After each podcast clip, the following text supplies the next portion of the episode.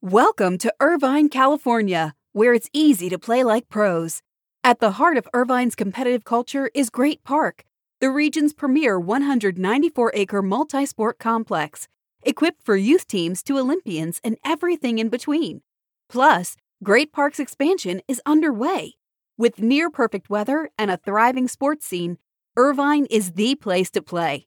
Visit destinationirvine.com for more information.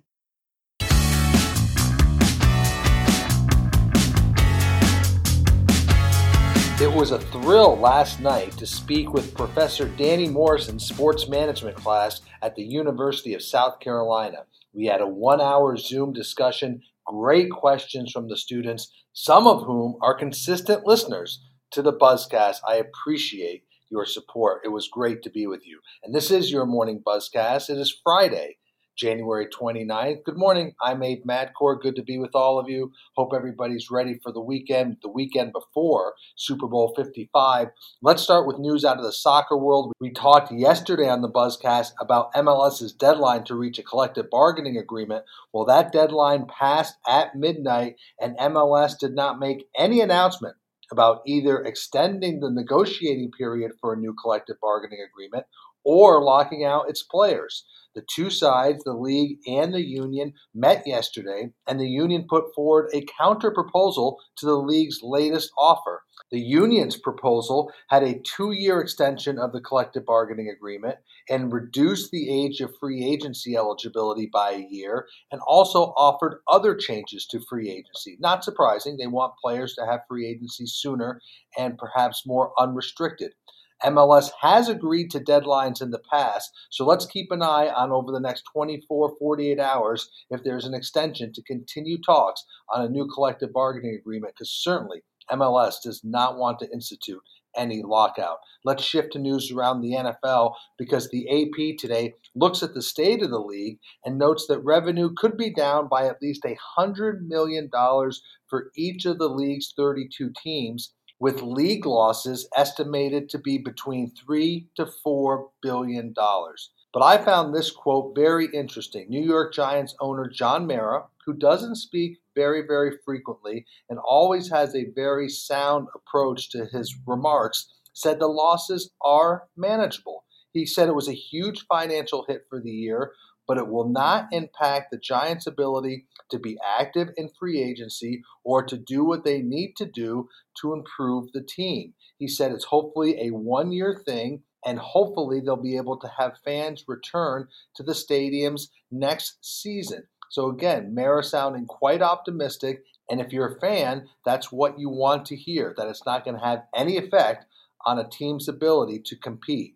But here's another element to be watching in all of this. Keep your eye on where the league ends up with the salary cap. Remember, the salary cap will be no lower than 175 million per team. That's been agreed upon, but many believe that the salary cap could be much higher. 190, 195, almost 200 million dollars. And if the salary cap is that high, that's a very good sign for the teams, meaning more teams will be very active in free agency with a higher cap. So the salary cap is one thing to keep an eye on, still to be determined as the season concludes. Let's shift to some news around the Super Bowl because our Ben Fisher reported yesterday that for Super Bowl 55, the first seven rows of seats at Raymond James Stadium will be covered by LED message boards. Now, remember, during the regular season, we saw the NFL have regular tarps there.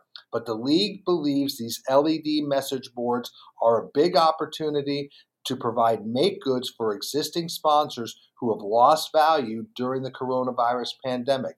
The league values the LED board inventory at between 1.5 to 2 million dollars, and it's looking to secure about six brands with exposure time varying between 8 to 12 minutes. That's a lot, although a lot of that is still negotiable. Now, like in the regular season, there is no firm guarantee of on camera time for these LED message boards. And in fact, a CBS executive told SBJ last night that there are no immediate plans to show the LED message boards, but that they could be part of the broadcast. So, why is this important? Well, we've talked on the Buzzcast time and again about make goods sponsorship inventory for sponsors who have lost value during the coronavirus pandemic.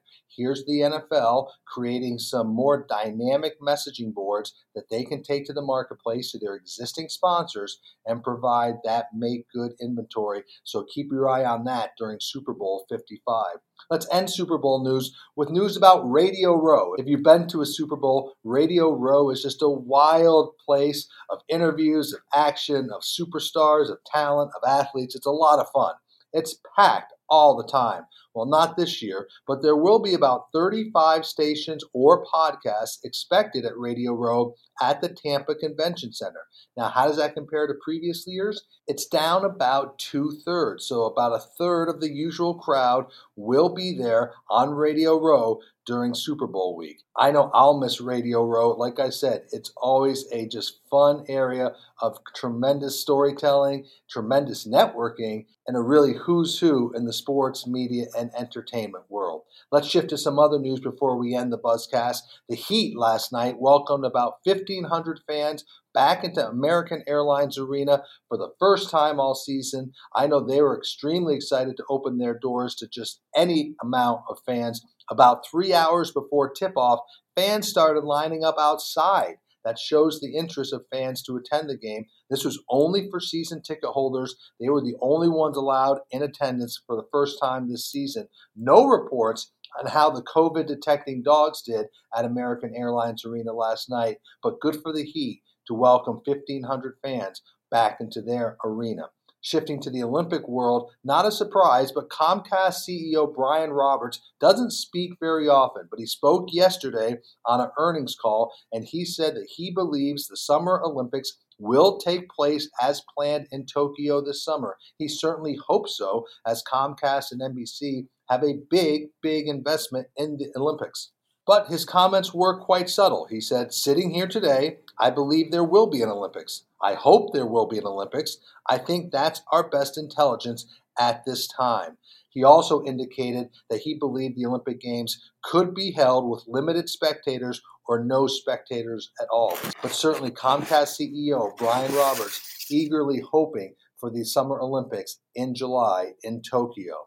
And I want to end with a good friend and someone we all should have a lot of respect for and appreciation of, and that is retiring ACC Commissioner John Swofford. Today is his final day. He held his final video conference with the league's athletic directors yesterday. He's going to be a guest today on ACC Network's Packer and Durham, and I'm sure that appearance will have a lot more insight and a lot of fun stories. You know, John Swofford ends his 24 year run at the ACC today. And to me, Swofford's values and style mirrored that of the ACC. Swofford is classy, he's dignified, he's respectful, he's polite, incredibly smart, and at times deliberate. With John Swofford, there was no forced charisma. He was always true to his own self. What I always appreciated about John Swofford was his willingness to listen. John Swofford never had to be the loudest voice in the room or make a dramatic impact, but he was quick with his wit, he was quick with a smile, and you could always trust him to do the right thing the right way.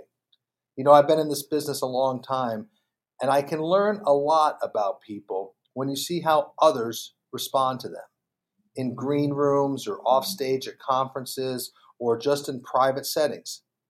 And when I saw the respect, the deference, and the admiration that people continually showed John Swofford, it proved to me that he was a trusted leader with the right intentions. You know, a man of his word, certainly the right leader for the right time for the ACC.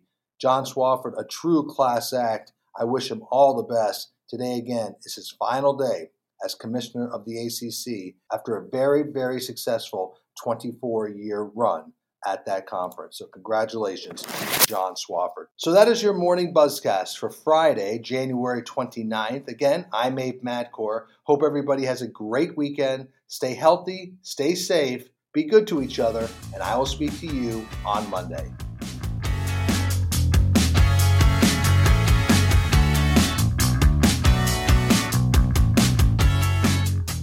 Welcome to Irvine, California, where it's easy to play like pros. At the heart of Irvine's competitive culture is Great Park, the region's premier 194 acre multi sport complex, equipped for youth teams to Olympians and everything in between. Plus, Great Park's expansion is underway. With near perfect weather and a thriving sports scene, Irvine is the place to play. Visit destinationirvine.com for more information.